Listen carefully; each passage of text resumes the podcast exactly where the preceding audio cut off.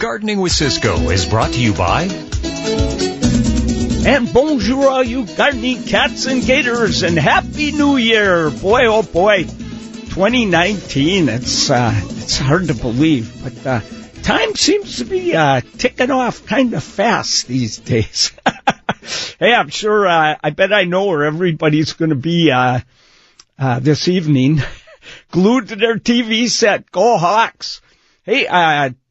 This show is dedicated to a really fun, loving, and talented person who uh, left us, uh, but she almost made it to ninety-nine years old. So I'm talking about my good friend Jiggs Coleman, and uh, I was at her memorial yesterday, and uh, I just, I always really liked her. She was incredibly talented with uh, crafts. She could make anything into anything, and... um I loved her garden because it felt like you were going to a uh, an ocean cabin. It had all kinds of driftwood around it, and it was really neat. And uh, she was in the Lake Forest Garden Club and the Rock Garden Society, and uh, so it was it was just nice to be at her memorial yesterday to kind of uh, remember her.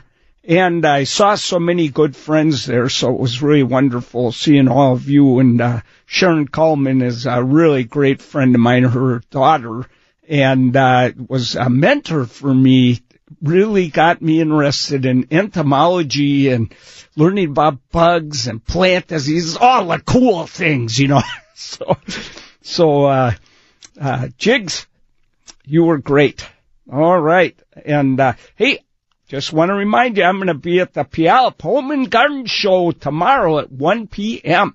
So, hey, who wants to watch that other playoff game? That one doesn't matter. You got to come to my talk. So I hope lots of you come. Somebody's going to win. Just one of you is going to win a really cool Gardening with uh, Cisco T-shirt, which are uh, are liked quite a bit by most people that uh, win them. Uh Let's see, I want to let you know I'm going to be on New Day Monday, and I'll be talking about evergreen grasses, how to take care of them, you know, uh show you a few really cool ones, and I think that'll be quite a bit of fun because you don't really treat those the same as you do the grasses that turn like into straw in the wintertime. So we'll talk about that. There's two really great talks that I wanted to make sure you know about, so uh let me quick... Uh, go to that section in my website here. Boom. And uh, so one is the Northwest Hort Society lecture. And uh, so that sounds really fun to me. It's going to be this Wednesday, January ninth, and the talk starts at seven fifteen, but you can go there at six fifteen, and it's at the Center for Urban Horticulture, right over by the Heck, Heck Ed's Pavilion and everything over there. And, uh, and it only costs five bucks if you're an N H S member, but only ten bucks if you're not. And this one sounds really fun. So it's Ron Gagliardo. He is the senior manager of horticultural services for Amazon. And, uh, he's presenting this talk called Year Five on Day One. And it's all about the Amazon spheres. All of, he's going to talk about how they put it together, I think. Uh, you know, all the plants that are in there. I think that's going to be a lot of fun. I don't know if you've been to the Amazon spheres. I've been in it a couple of times now, two or three. And uh, it's really, really cool in there. So, and you can go. You have to sign up through Amazon. I can't remember how you do that, but if you do a search, you can find out a way to go. And, uh, and they have, you know, open days and you can go, but you have to be signed up and you'll just love it. And I think you always get a tour too. So, uh, it should be really great, but this talk will be a lot of fun.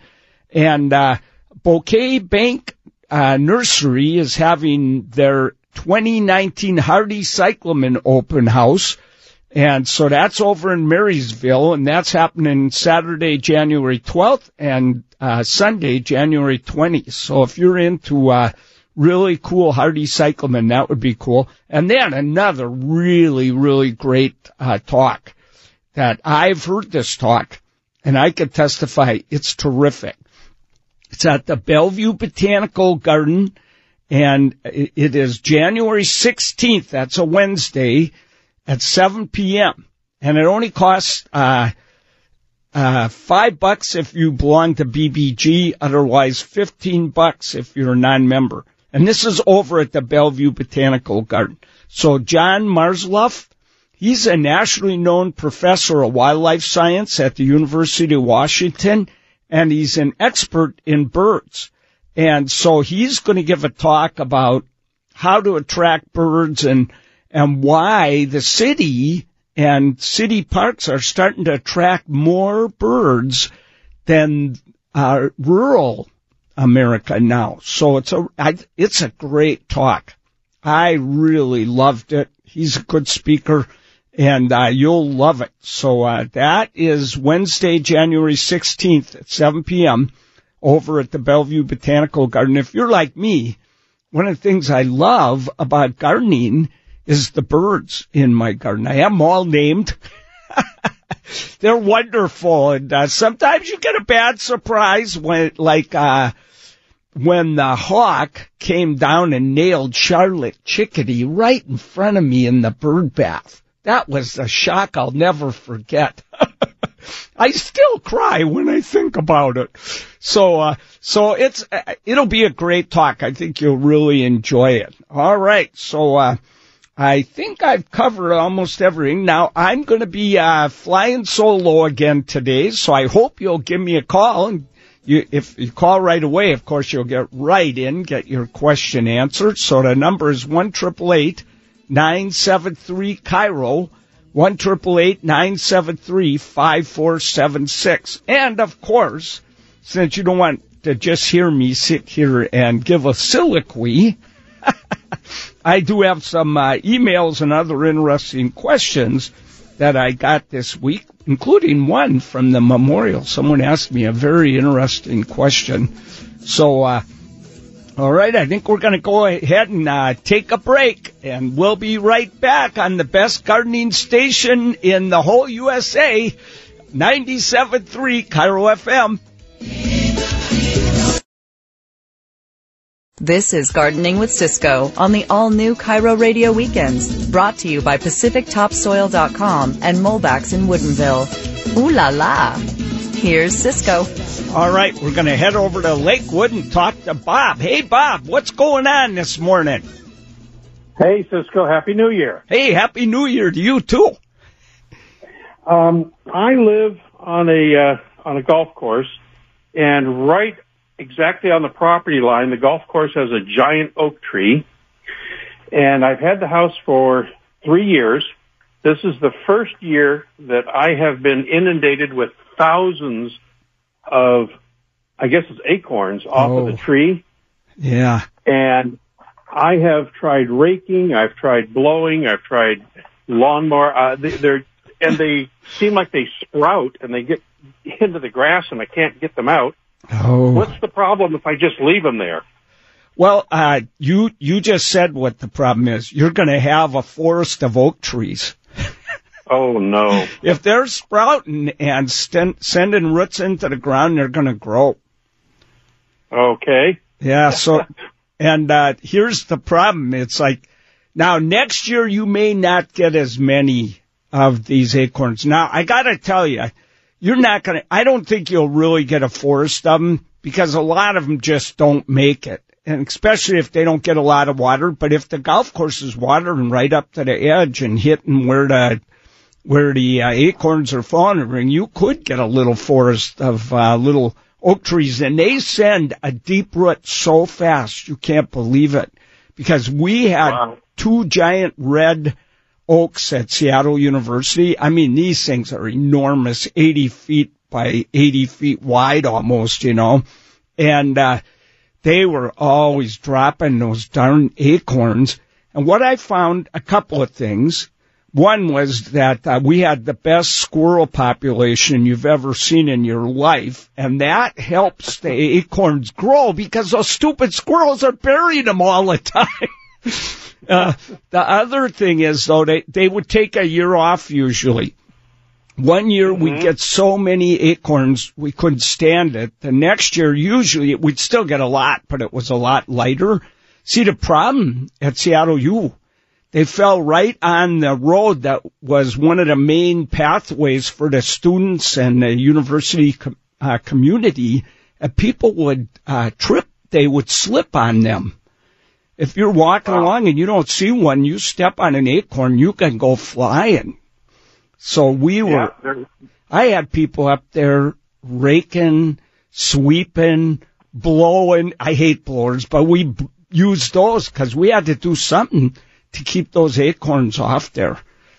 Yeah, so unfortunately there's no easy answer to this. I think uh if here's what I'll tell you. If you eat a lot of Brussels sprout casseroles and you go out there and just keep Uh, raking and sweeping, you're going to live to one hundred fifty because you're going to get a lot of exercise. well, um, I, it's a, so I did not have any of these drop off the first two years. I was totally caught by surprise. Uh, yeah. I was plant, I was I was going to put uh, have this whole yard uh, yeah, this year. Uh, rototilled and, and seeded and everything. Um, but, and I have a sprinkler system there, so of course the acorns get watered. Yeah. Um, so what happens if I go ahead and, and with this, you know, rototilling and, and it, it, I need a new lawn back there anyway, but, um, well, here's will that the, kill the acorn? I have some good news. I would go ahead and do that work because if you're mowing the lawn, that'll kill any of the oaks that are trying to grow. All you got to okay. do is mow them, and they've had it. And oh, uh, yeah, okay. But and I do think every year won't be this bad. So they take it's just like apple trees. They if they produce a billion, the next year they take a break, they exhaust themselves. But then the next year, if conditions are right, you may get a million of those things again, you know, and it, I think it's just something you're going to have to live with. But um, as long as you're mowing that lawn, uh, you're yeah. not going to have any problem with oak trees growing in there. Okay. But will they, uh, if I, in, in, in reseeding and, and putting in a new lawn, um, will the grass help choke out any of the oak trees? Are they stronger than the grass that would be growing up? I would, I would think that uh, they probably will help a little in that regard, but not. You can't really count on that because uh, we, you know, our oaks only put out, put out. They don't, they don't survive that easy when the acorns fall and and start to grow. We'd have them, uh, but that was never the big problem. But, boy, we had some red maples, and those things seeded like mad. And the lawn the lawn looked like a forest before we'd uh, mow it in the spring. Uh-huh. So that can be a problem. I, so you can't really count on grass. It'll help, especially if you let your grass grow a little taller, because all seeds, just about all seeds on Earth, have to be hit by direct sunlight in order to germinate. It's not true of everything, but I'm sure it's true of oaks for sure. So uh that'll help if you grow your lawn like, a, you know, I cut my lawn, I let it grow to three inches, and I cut it to two inches tall.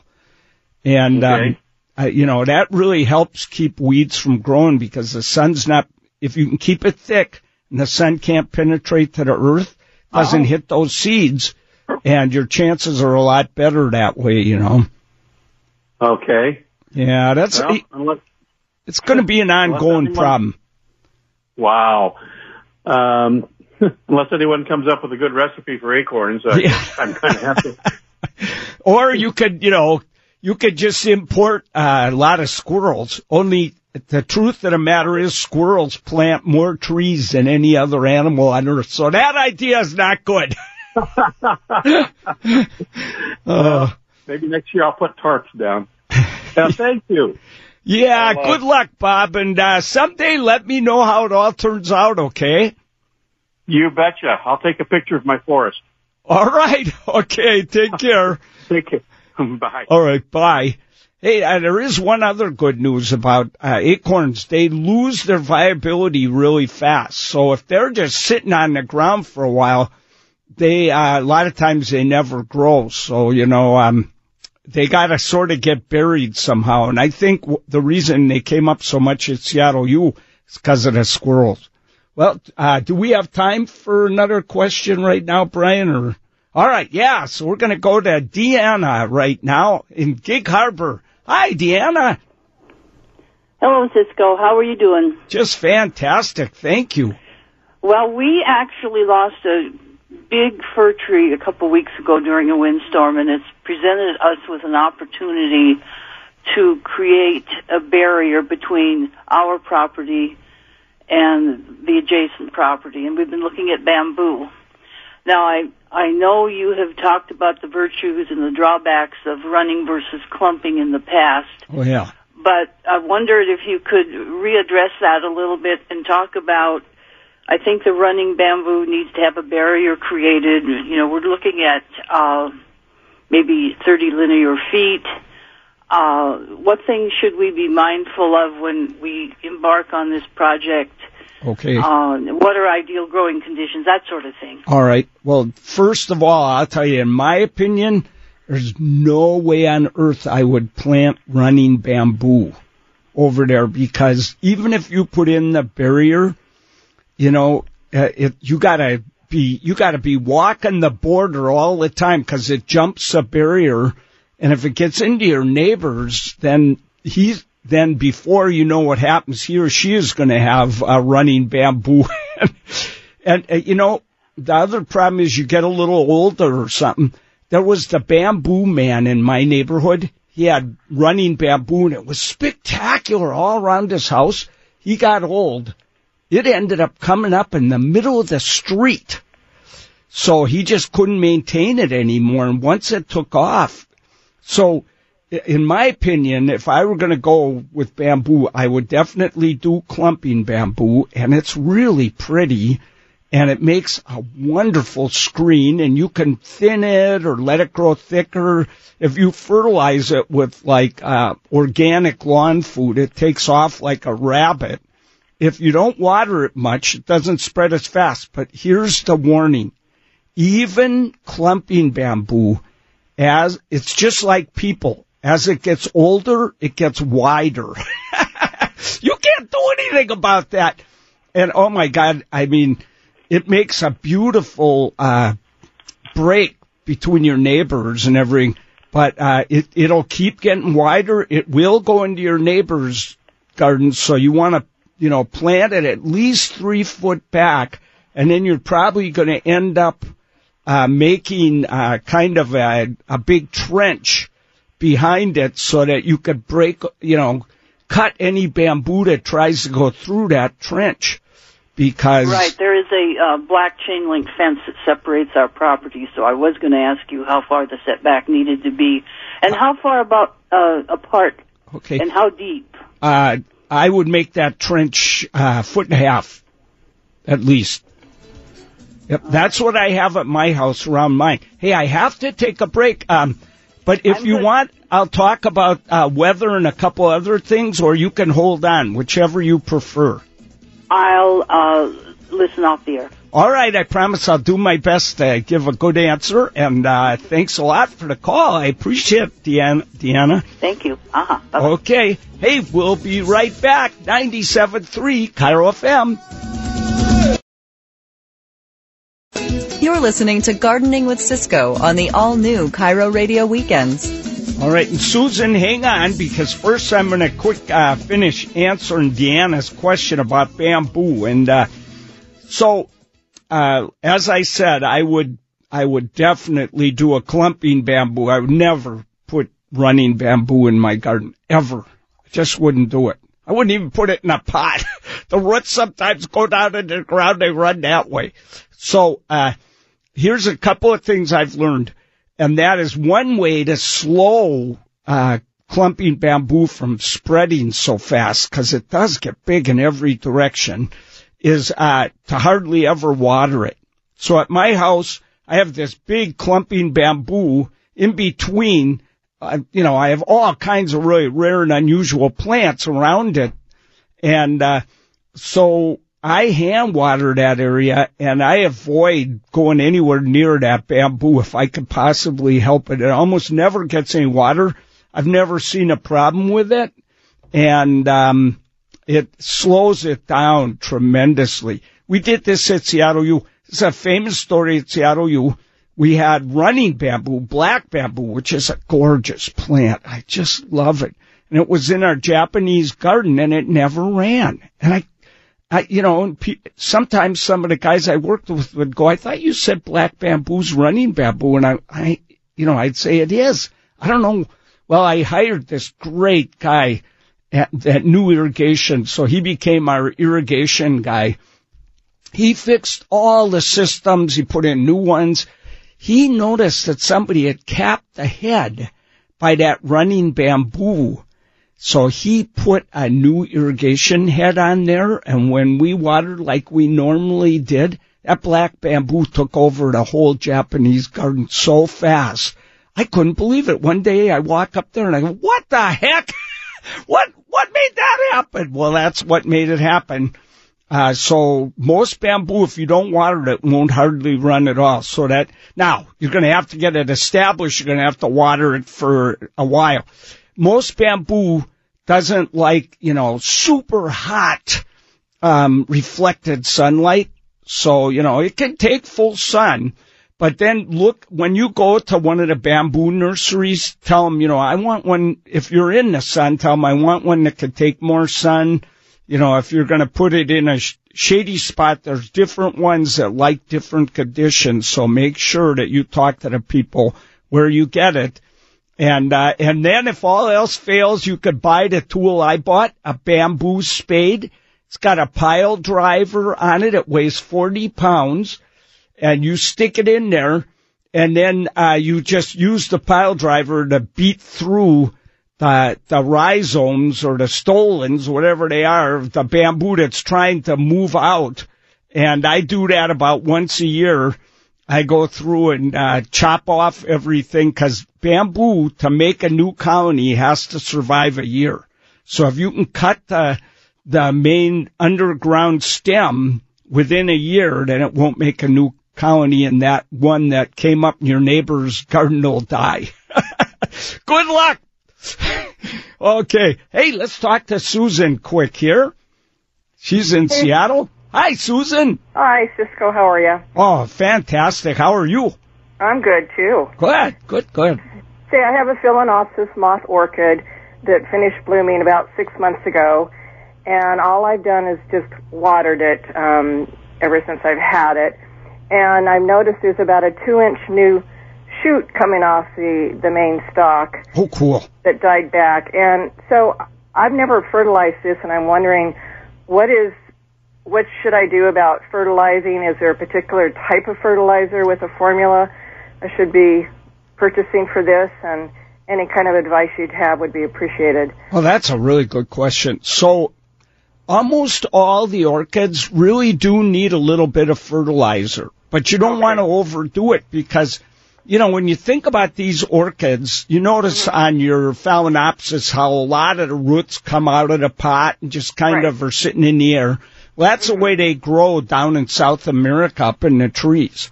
Right. So they're just sitting in a little branch union, and there's some moss and things that they adhere to up there, and then they send their roots out, and the rain uh, fertilizes them, you know, and and um, 'cause there's enough nutrients in the water, in rainwater. So, okay. uh, so, but what you can do is you can, I'm not sure if you'll find this at a regular nursery, or uh, and I've actually been wanting to go get it myself, or you might have to go to one of the uh, great orchid nurseries that we have right. around the area. You could do a search to find out where they are, and you might call first. But they have little spray bottles now of uh, the perfect little fertilizer for orchids. It's high in magnesium. I can't remember what the exact uh, formulation is, but all you got to do is squirt that according to the directions, which will probably be once a week or something at the most. Squirt it on the leaves.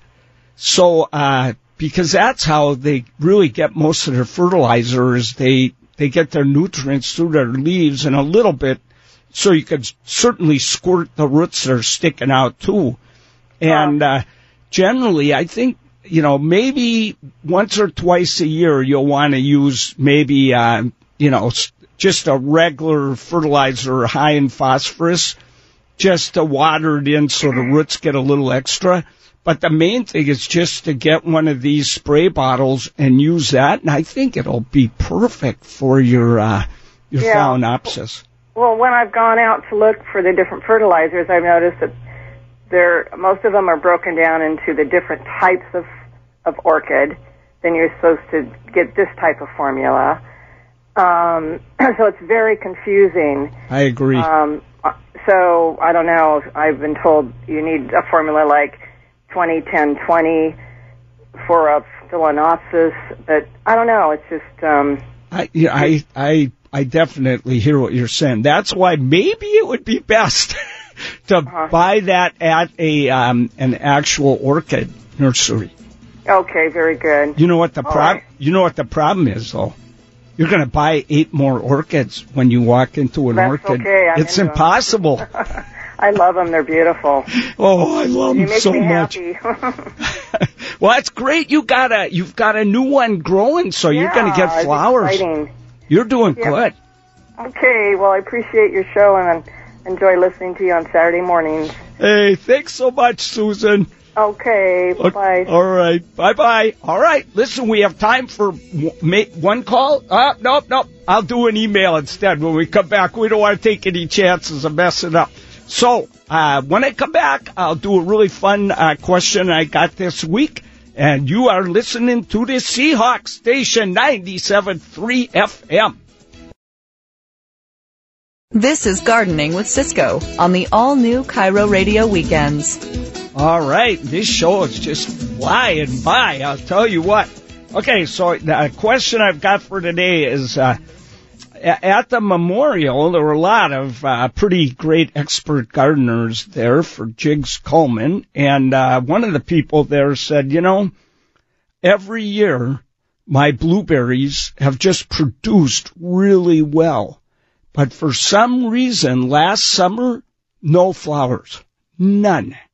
So what in the world would cause that? Everybody's like, what would cause that? So that... Uh, First thing that uh, my friend Sharon came up with, which I think it could be easily what it is, is too much shade.